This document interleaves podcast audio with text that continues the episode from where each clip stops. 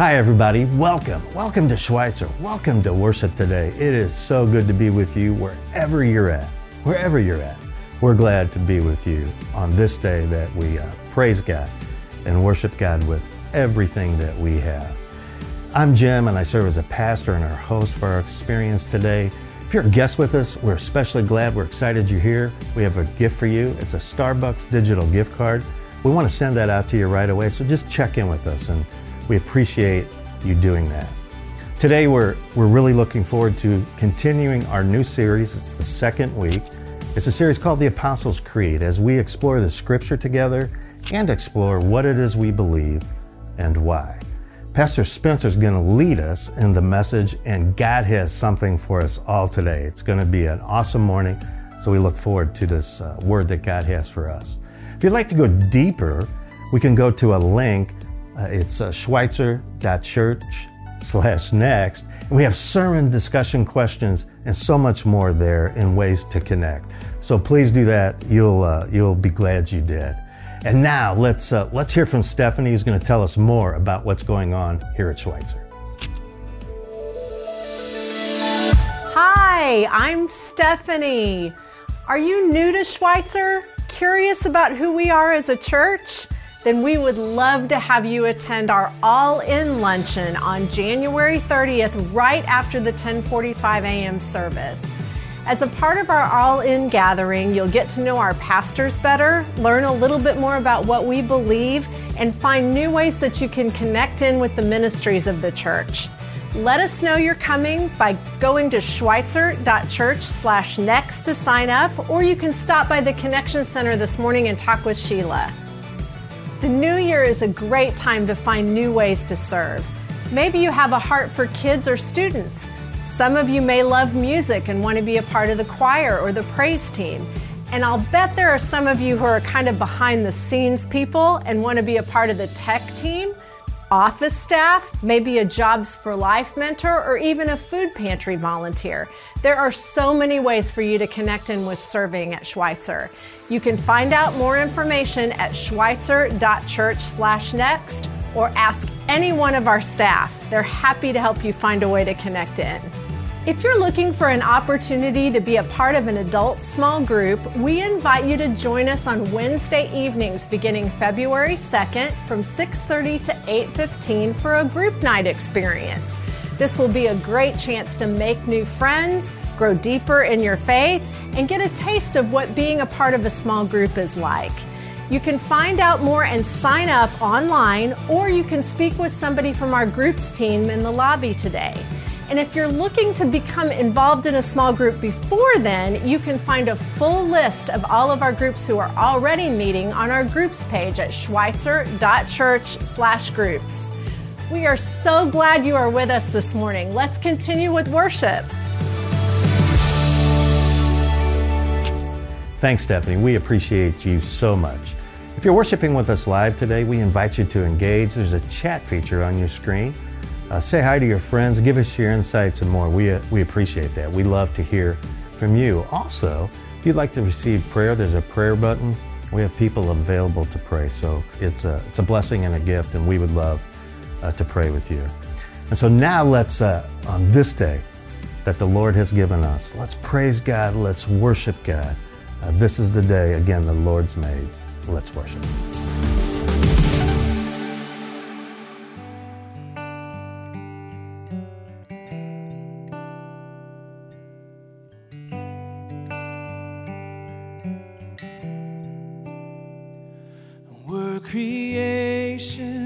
Suddenly articulate with a thousand tongues to lift one cry.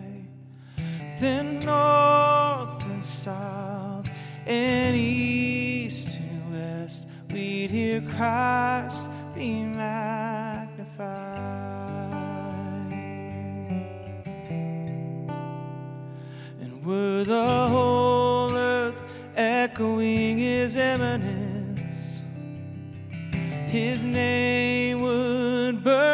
Sea and sky, from rivers to the mountain tops, we'd hear Christ be magnified.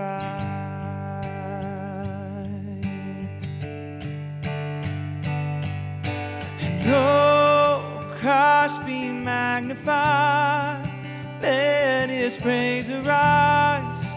Christ be magnified in me. And oh, Christ be magnified on the altar of my life. Christ be magnified in me.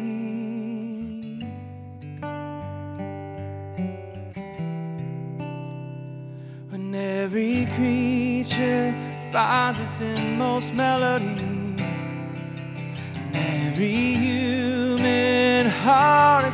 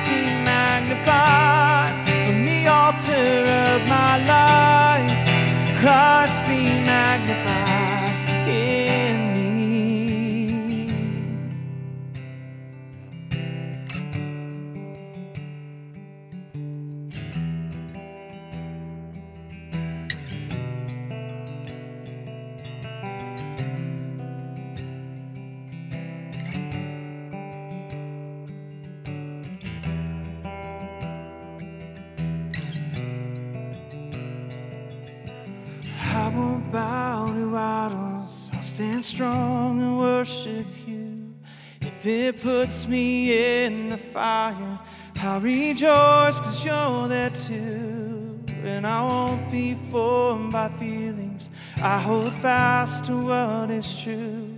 If the cross brings transformation, then I'll be crucified with you. Cause death is just the doorway into resurrection life.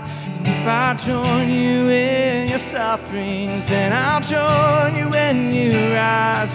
And when you return in glory with all the angels and the saints, oh, my heart will still be singing, and my song will be the same.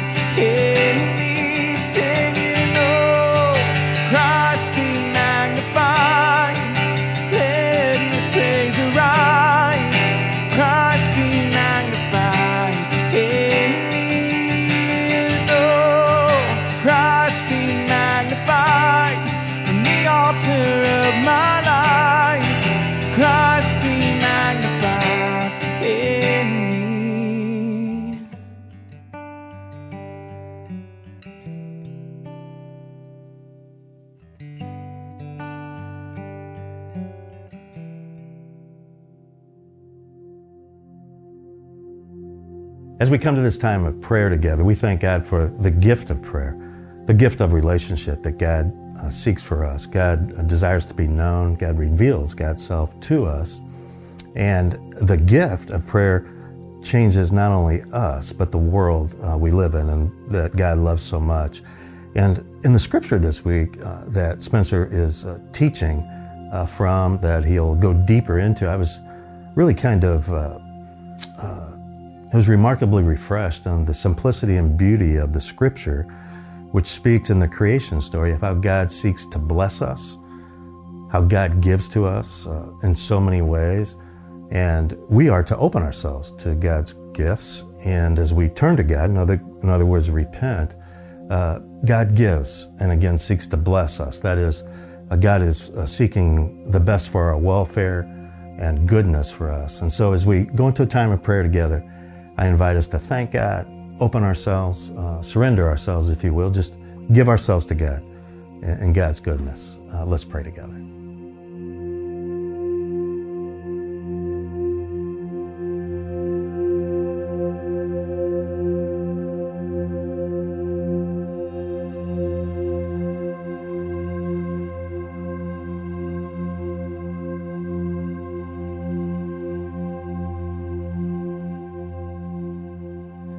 It is so good to pray together. And let's continue uh, in our prayer uh, by really uh, thanking God. So, Holy God and kind, kind Father, again, thanks so much for who you are as the uh, creator, the maker of heaven and earth, and for your beautiful creation, and for how you desire to bless creation and, and us. Uh, we are in awe of you. And so we just, we pray today. We we pray and we give ourselves to you. We seek to cooperate with you, Holy Spirit, who seeks the best for us, seeks to lead and guide us. So uh, give us the faith to not have to know everything, but to really seek what you have for us so we can honor and glorify you as we live in your promises and your goodness. Holy God, we love you, we praise you. And now we uh, pray together with humility and confidence, the prayer you taught us uh, long ago in saying, Our Father, who art in heaven, hallowed be thy name. Thy kingdom come, thy will be done, on earth as it is in heaven. Give us this day our daily bread, and forgive us our trespasses, as we forgive those who trespass against us. And lead us not into temptation, but deliver us from evil. For thine is the kingdom, and the power, and the glory forever. Amen. As we come to this time of offering, we thank God for God's generosity, God's care and provision in our life. God is, uh, is so generous and gives and gives and gives. And our response to God's generosity is to give back out of what God has given to us, to give of our tithes and gifts and offerings, to be generous, to reflect God's good character and so today we're really excited to, uh, to thank you for generosity, especially to report back to you about our Christmas offering, which was over $15,000. Thanks so much. That will go to the Community Development Corporation called Flourish. Schweitzer began that CDC, uh, that ministry last year. We are still partnering uh, with Flourish. And so we're so excited to be able to give this gift to support the many ministries that tra- transform lives, restore lives, give hope, and so much more. And in that light, let's be praying. One of the ministries in Flourish is Jobs for Life. There's a new class beginning January 25th. Your gifts will go towards that class again, which gives great life skills, but also just uh, reminds us and the participants in the class how much God loves them and, and cares for them and is, is for them. So that's January 25th, Jobs for Life. Let's be praying for that. And again, thanks so much for your generosity every week. And we can continue to give by going to schweitzer.church slash give. Again, thanks so much. But to check out, uh, to learn more about Flourish, and I encourage us to do that, go to uh, flourishcdc.org and learn so much more about the ministries that are lifting up our community. We are community focused and we're excited to be doing God's work with God here in Springfield. I believe in God, the Father Almighty, maker of heaven and earth, and in Jesus Christ, his only Son, our Lord, our lord who was conceived by the Holy Spirit, born of the Virgin Mary, suffered under Pontius Pilate, was crucified, dead, and buried. He descended into hell. The third day he rose from the dead he ascended into heaven and sitteth at the right hand of God the Father Almighty. From thence he shall come to judge the quick and the dead. I believe in the Holy Spirit, the Holy Catholic Church, the communion of saints, the forgiveness of sins, the resurrection of the body, and the life everlasting. Amen.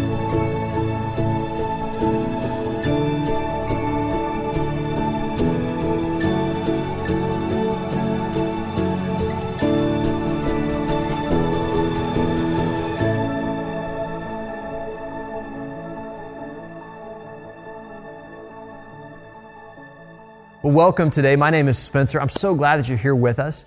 This is part two of our series on the Apostles' Creed, which is really a, the basic statement of faith of what all Christians in all places at all times have believed. That, that we uh, believe these things about God. This is the claims that we have of Christian faith. And as we walk through the Apostles' Creed each week, we're really just asking uh, two big questions. What do we believe and why?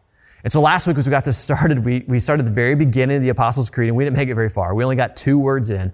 All we covered were the first two words um, of I believe. So we talked last week about the nature of faith. What does it mean to believe?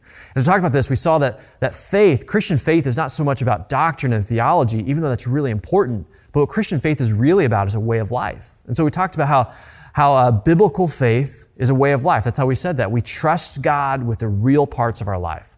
Well, today we're going to get to the first big claim of the Apostles' Creed um, as we say, I believe in God the Father Almighty, the maker of heaven and earth. And we just said a ton when we said that. Oh my gosh, there's so much in what we just said.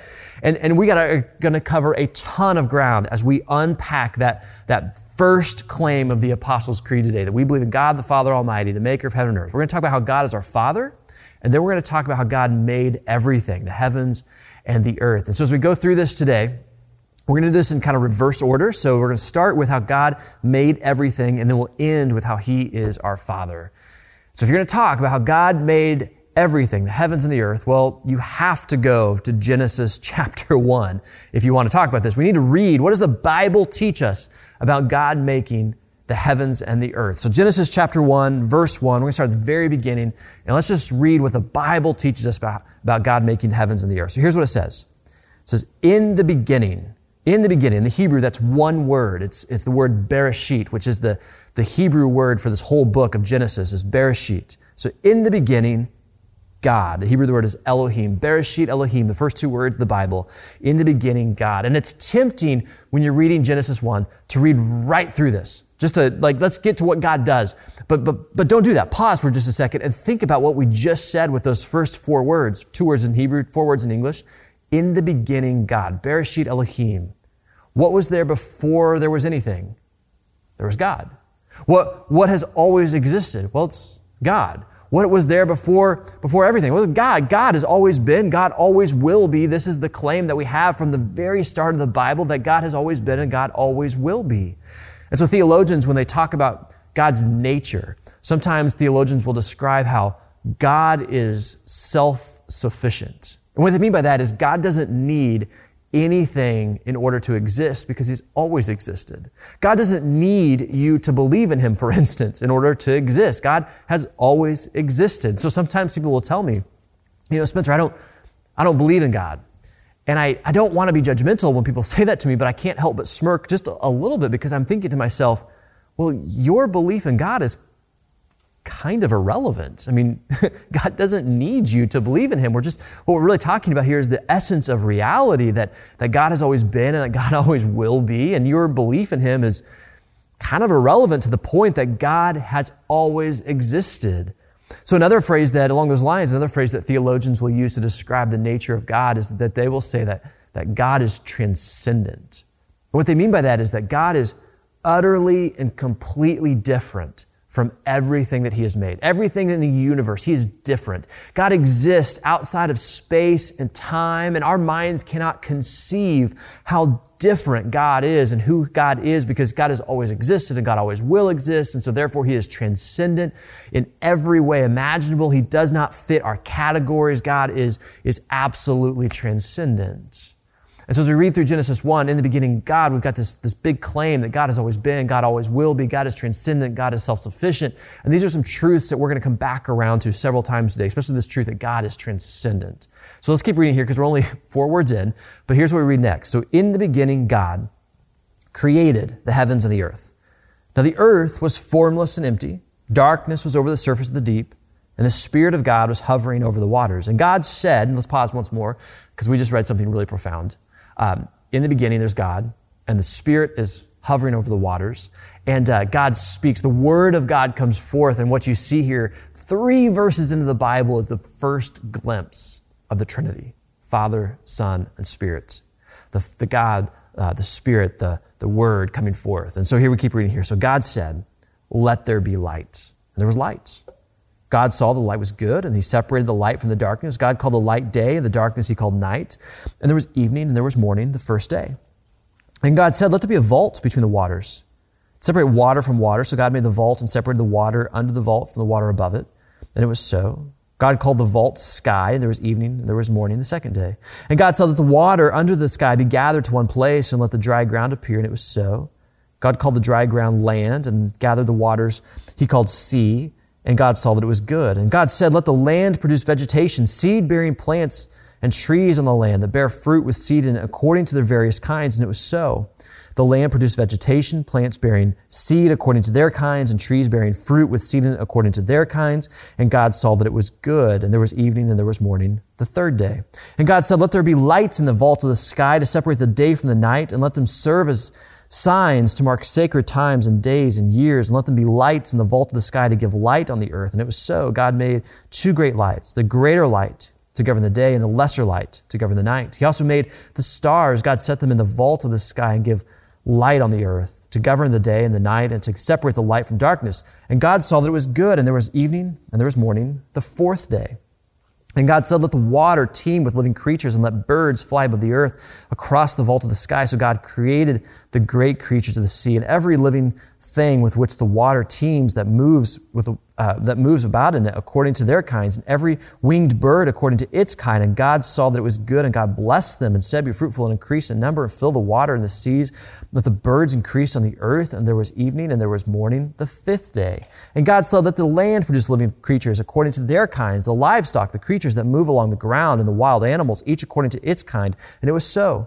God made the wild animals according to their kinds, and livestock according to their kinds, and all the creatures that move along the ground according to their kinds. And God saw that it was good. Then God said, Let us make mankind in our image and our likeness, so that they may rule over the fish in the sea and the birds of the sky, over the livestock and all the wild animals, and over all the creatures that move along the ground. And so God created mankind in his own image. In the image of God, he created them, male and female, he created them. God blessed them and said to them, Be fruitful and increase in number, fill the earth and subdue it, rule over the birds of the sea and the fi- birds of the air and the sky and every, every living creature that moves on the ground. Then God said, I give you every seed bearing plant on the face of the whole earth and every tree that has fruit with seed in it. They will be yours for food and to all the beasts of the earth and to all the birds in the sky and all the creatures that move along the ground, everything that has the breath of life in it. I give every green plant for food. And it was so. God saw all that he had made, and it was very good. And there was evening, and there was morning, the sixth day. Thus the heavens and the earth were completed in all their vast array. And by the seventh day, God had finished the work he had been doing. So on the seventh day, he rested from all his work. Then God blessed the seventh day and made it holy, because on it he rested from all the work of creating that he had done. Oh my goodness, that was a long reading, but I wanted to read all of that to you because I wanted you to catch these things that are in Genesis chapter 1 that you could only catch if you read all of it. Because there's, there's so much in this that if we just read like bits and pieces, maybe you could see some of it, but I really wanted you to hear all of it so you could catch this, this incredible chapter teaching us about God making the heavens and the earth. And there's so much in this. I mean, did you hear all the repetition that we just read? There's incredible repetition. Some of it was obvious, like seven days of creation and, you know, each day God uh, says something, creation happens, God saw it, it was good, there's evening, there's morning. Like there's that kind of repetition that was, that was kind of obvious. And then there's all kinds of maybe more subtle repetition that's in there as well. So for instance, um, in the original Hebrew, the word for create is the word bara, and it's in there three times, which is fascinating whenever the Bible uses like threes and sevens to make points because usually it's trying to draw you into, into significant things. Another, another example of this is in the very first verse in the Hebrew, the original Hebrew, the first verse is seven words long. Isn't that interesting? As you read through here, you see all kinds of repetition. You see, you see this phrase, um, it was so in there seven times. God saw, you see that seven times. Ten times. I think this is so interesting. Ten times. God doesn't create but God makes according to their kinds. That's how it says it. And that's 10 times. So that's three plus seven. You also have 10 times God said something. God said 10 times. Three of those times are in relationship to people, seven of those times are in relationship to other uh, aspects of creation. Again, seven plus three. You got 10 times, you got this let there be statement about God saying, let there be this or let there be that. And again, that's three times about the earth, seven times about things in the sky or things in the heavens. And so you have this, again, this repetition, sevens and threes and tens and tens plus uh, three plus sevens. It's all kinds of place, all over the place, this repetition that you have in Genesis chapter one. And then there's the order of creation itself. And so you might think about the order of creation, the days that you have here. And so day one, what you see is uh, God creating the light and the dark. Day two, the sky and the water. Day three, you've got dry land appearing. Day four, sun and moon. Day five, birds and the fish. Day six, animals and people. And then day seven, God rests. As you look at the order of creation, you might be tempted to think that it's a progression, that God creates in kind of a progression, but that's really not what's happening here.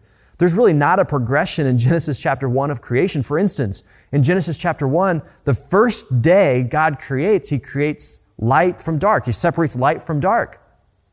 But He doesn't create the sources of light until day 4. So like, how does that work? It's not, it's not a progression that we see in Genesis 1 of creation. Instead, it's something else entirely. So another way to kind of look at the days of creation is to look at them in different categories. And really, you see two categories here. You've got days one, two, and three where God is separating things. He separates light from dark. He separates the sky uh, from the seas. And then day three, he separates the dry land from the seas. And then days four, five, and six, God fills the things that he separated in the corresponding day. So day one, God separates light from dark. Well, day four, God fills the light and the dark with the sun and the moon and the stars. Day two, he creates the sea from the sky. Well, day five, he fills the sea and the sky with birds and animal or birds and fish. And then day, day um, three, he creates the dry land from the sea. And then day six, he fills the dry land. And then day seven, it's its own day as God, as God is resting. And so you look at these categories, what you realize is this, this isn't what you would expect when you think about God making the heavens and the earth because it's not a progression. It's not as if what Genesis 1 is telling us is that God created this like giant nebula and like this energy producing star slowly formed over billions of years that because of its gravitational pull pulled these elements together into some sort of rotation that formed planets and eventually life appeared. Like that's not what we get. And if that was what Genesis 1 was teaching us, that would be showing us a very distant God. A God who maybe gets things going and then just kind of sits back and watches it happen. But that's not the picture that we get. Instead, in Genesis 1, we have this picture of a transcendent God. In the beginning, God, Bereshit Elohim, this God who is above space and time, different in every possible way from us. And yet, He's actively present and caring for the creation that He makes. He's involved in the process. And so as you look at Genesis chapter one and you, and you piece these things together, the repetition, the, the order of creation, the lack of progression, the active care that God is showing, what you realize in Genesis chapter one is that Genesis chapter one is, is not trying to tell us how God made everything. Instead, there's another point entirely that Genesis 1 is trying to make. And this brings us to a really crucial point that we need to talk through, a really crucial question when it comes to um, this claim that God made the heavens and the earth, God made everything. We have to talk about the relationship then between science and faith. And this is something we could go really deep in. I mean, we could spend hours talking about the relationship between science and faith. But, but we need to kind of keep this maybe bigger, bigger picture today. But we need to talk about this because there are so many people. I know a lot of people, you know a lot of people who have walked away from faith because they can't get past this question of science and faith. How could God make everything if the scientific world tells us that that's not how it happened? Like uh, they can't get past this question. And, and somewhere, somehow along the way, we, we became convinced that um, science and faith are in opposition to each other. And so there's a lot of people who, when they think about the Bible, they think about the claims of the Bible, the claims of Christian faith, they, they can't get on board with it because they see this opposition to, to science and faith. It's like science versus faith or science or faith. Pick one or the other. And, and honestly, I don't get this opposition. I really don't get it. I mean, I, I get it if you read science in a certain way or if you read like faith in a certain way. Like I, I get it I get it then because then you're trying to answer questions that maybe science isn't prepared to answer, or maybe even questions that faith isn't prepared to answer. For instance, in Genesis chapter 1, as you read through this incredible, incredible teaching about God making the heavens and the earth and the, and the, and the the repetition and the care and the lack of progression, these things we talked about so far, and you, you pay attention to all of these details, one of the things that you notice very quickly is that while Genesis 1 is not trying to tell us how God made everything, it's really trying to answer a bigger question, a more important question, because it's not so much interested in how, it's really interested in who. And with that, why? And those are two questions that science is unable to answer who and why. Those are two questions that, that science is unable to answer, even though people will sometimes look to science to try to answer those questions. And if, if someone comes to science to try to answer those questions of who or why, and they come to this conclusion that maybe there is no who, there is no person that's behind all of this, there is no transcendent Bereshit Elohim, transcendent God that has created all things, well, then they come to the conclusion that science must be able to provide me the answer also for why. And so people start to look to, for science to, to answer the questions of, of meaning and purpose in life, which science is unable to do, but we start to look to psychology or the social sciences, these things we can test and measure to try to bring purpose to our lives as if science is able to answer the questions of human existence. But in reality, science can't answer these questions of who and why because science is more interested in the questions of how and what.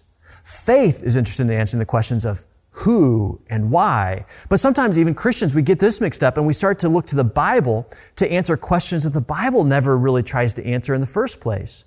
I mean, the Bible is not trying to answer these questions of how and what and how these things take place and how God created all this. Like, what is the, the, the method that God used to do all of these supernatural things? Like, that's not the question the Bible is trying to answer. And really, the Bible is silent on a lot of those things.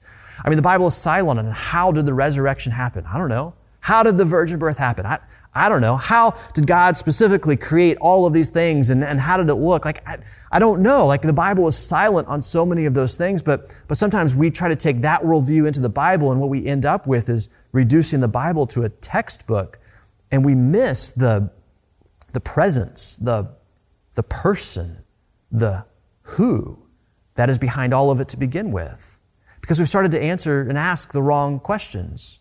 There's this transcendent God, Bereshit Elohim, this one who existed before all time and all places. And, and, and our claim is that he is the presence, the person, the, the one who is beyond all of this. And he is utterly different than any category that we could ever begin to place on him. And yet sometimes this question of science versus faith, you know, it leads people to to walk away from faith and to say no to the presence of God because they think to themselves, well, I can't scientifically prove God's existence. And since I can't scientifically prove God's existence, I, I, I, can't believe in Him. And again, I, I hear people say that sometimes, like, how do you prove God's existence? And I, I don't want to be judgmental. I really don't. But again, I can't help but smirk just a little bit because I, I'm thinking to myself, like, yeah, you can't prove God's existence, but that's, like that's kind of the point. I mean, that's, that's, that's kind of important that you can't prove God's existence because if you could prove God's existence, you're in some trouble. Because if you can use the natural world and the methods of the natural world, the scientific method that measures and tests the natural world to prove one who is transcendent, well, at that point, you no longer have a transcendent God. And at that point, that's not God that you're proving. You're, you're, you're proving something that there must be something beyond that. You're, you're looking for is the transcendent one. You're looking for the one who is beyond anything that we can measure or test because he's categorically different. And you, you just can't use the methods of the natural world to measure one who is not natural. It just doesn't make sense. The great philosopher Abraham uh, Joshua Heschel, he, he writes this. I think this is so good. I want to read this to you. I want to read it to you kind of slowly because it's, it's dense, but it's so wise in how we have to think about the transcendence of God and this relationship to science. And so here's what Heschel writes. He says, God is not a scientific problem, and scientific methods are not capable of solving it. The reason why scientific methods are not capable of solving it, that is God's existence, is the success of their application in the positive sciences. In other words, they exist to prove things. He goes on and says, the fallacy involved in this analogy is that of treating God as if he were a phenomenon within the order of nature. The truth, however, is that the problem of God is not only related to phenomenon within nature, but to nature itself. Not only to concepts within thinking, but to thinking itself. It is a problem that surpasses nature, to what lies beyond all things and all concepts. And then he says this, it's such a wise sentence. He says, the moment we utter the name of God, we leave the level of scientific thinking and enter the realm of the ineffable or the holy. Let me say all that a bit more simply. Bereshit Elohim. In the beginning, God. Above all things, greater than all things, different than all things, existing outside of space and time, there is God. There is one who creates and makes all things. And, and this is one who exists no matter what we think about him or how we think about him. He just is. He always has been he always will be. This is the transcendent God. He is greater than the scientific method. He exists outside of the things that we might try to measure. And so therefore, he is not measurable because he is categorically different. In the beginning, God. God is transcendent. He exists outside of space and time. Or, or in other words, we say that like this in the Apostles' Creed. Um, I believe in God the Father, the maker of heaven and earth, the transcendent God. But the claim in the Apostles' Creed as well, we got to pay attention to this, is not just that we believe in a maker. It's not just that we believe in a transcendent personality, a transcendent being who exists outside of everything that we know or could know. It's that also that this transcendent being, this God, this Bereshit Elohim, in the beginning God, that this God also wants to be known. And this is where we really find the compelling message of the Christian faith that this maker of the cosmos has revealed himself to us. And now we call him Father. This is the second part of the Apostles' Creed. It's that we believe in the God, the Father Almighty, the maker of heaven and earth. We don't just believe in a, the Lord or God, this generic statement of, of some divine being. We don't just believe in the transcendent one, but we actually believe that this God wants to be known and so we call him Father. Now, I know that there are lots of us who are troubled by that, that we would call God Father. Maybe you're troubled because your own father in your life was, was a mess and caused harm in your life, and you certainly don't want to think about God in that way, and I totally get that. Or you may be troubled by that because it, it sounds as if we're trying to say that God is a man, like God is like God is male, but again, we need to remember that God is transcendent. He doesn't exist in categories. And so when we call God Father, we're not so much saying something about God's gender. That's not why we call God Father. The reason why we call God the Father is because that's what Jesus called God. Jesus called God the Father. And when you belong to Jesus Christ, you are invited into a relationship with God like Jesus had.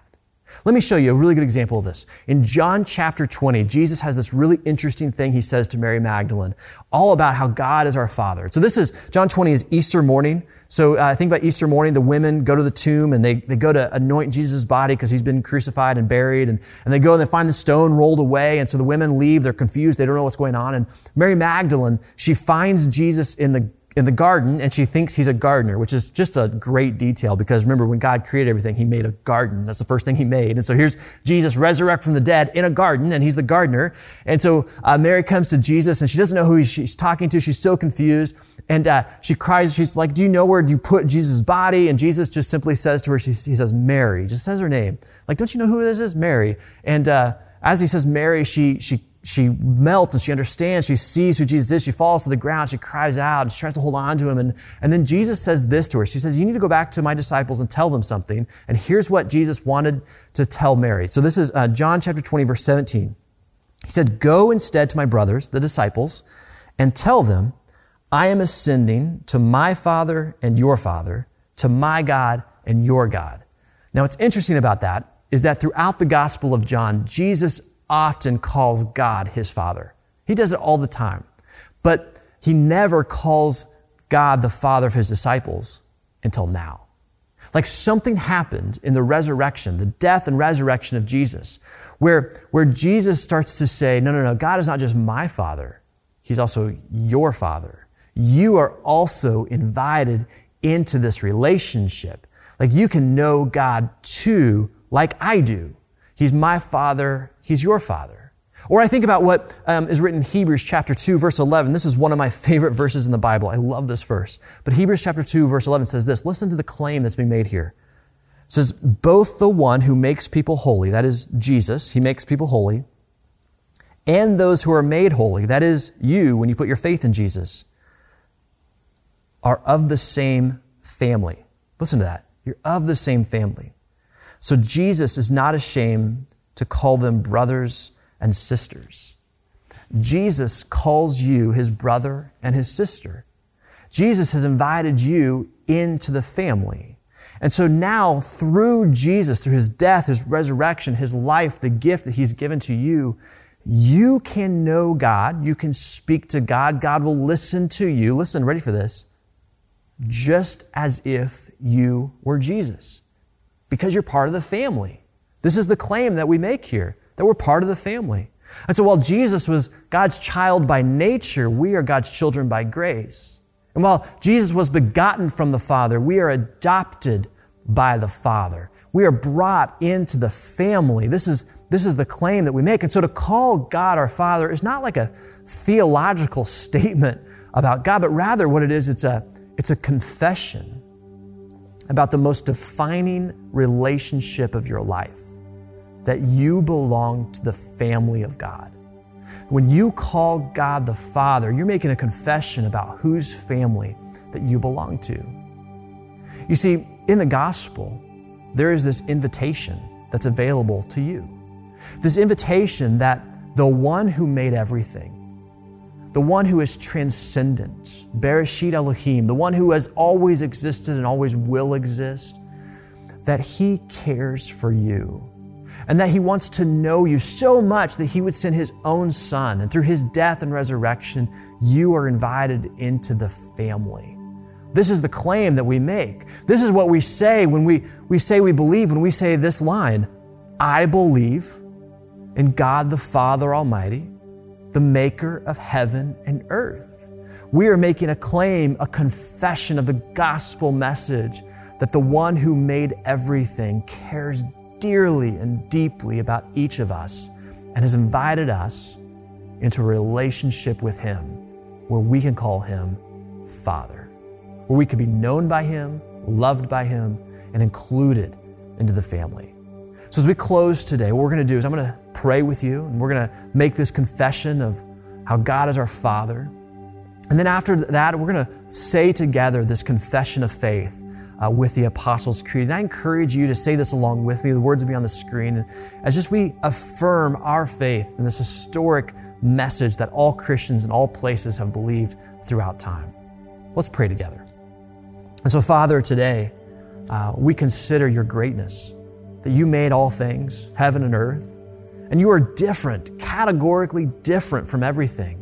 You're, you're greater than science. You're greater than, than what we can measure. You're greater than what, what is, uh, we can understand. Your greatness is just, it is beyond us, and we cannot begin to conceive or conceptualize how great you are. And yet, you have come that we might know you. You have come and revealed yourself to us, and you want us to be part of your family. That through Jesus, your Son, you have included us and invited us to know you as our Father, to belong to your family. And so today, for anyone who feels maybe like their, their life is small, may they be reminded that you care deeply about them. For anyone who feels far from you, may they know the truth that you care about them so much, that the Creator of all cares about them so much, that they can know you through the gift of your Son, Jesus. And anyone who doesn't have faith, may today be the day where they cross that line of faith with a simple prayer Lord Jesus, would you forgive me my sin? Would you lead my life? Would you help me to follow you and know you and, and serve you? And so, God, we thank you that you have included us in your family, that you've wanted us to know you and to walk with you and to love you. And we are loved by you, the great God of all things, the one who made all things, the heavens and the earth and their vast array. You love us. We thank you for this. In the name of Jesus, we pray.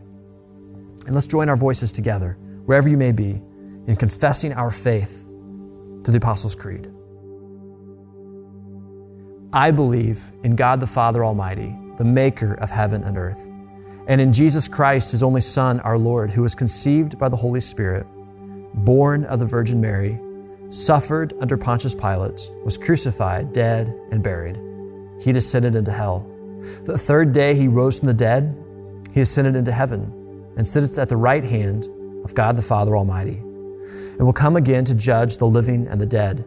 I believe in the Holy Spirit, the Holy Catholic Church, the communion of saints, the forgiveness of sins, the resurrection of the body, and the life everlasting. Amen.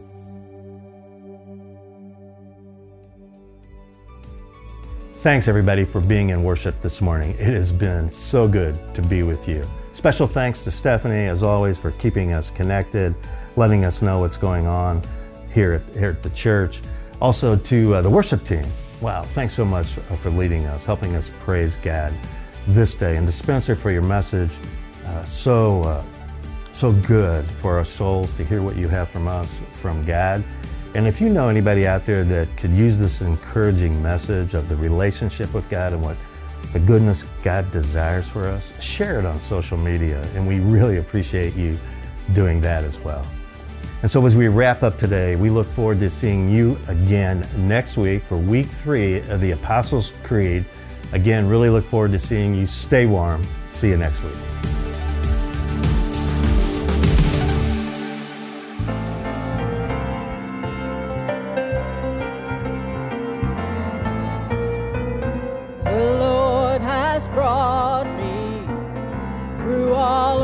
Sorrows. When I failed Him, He didn't cast me away. He stood right by me through all of my troubles.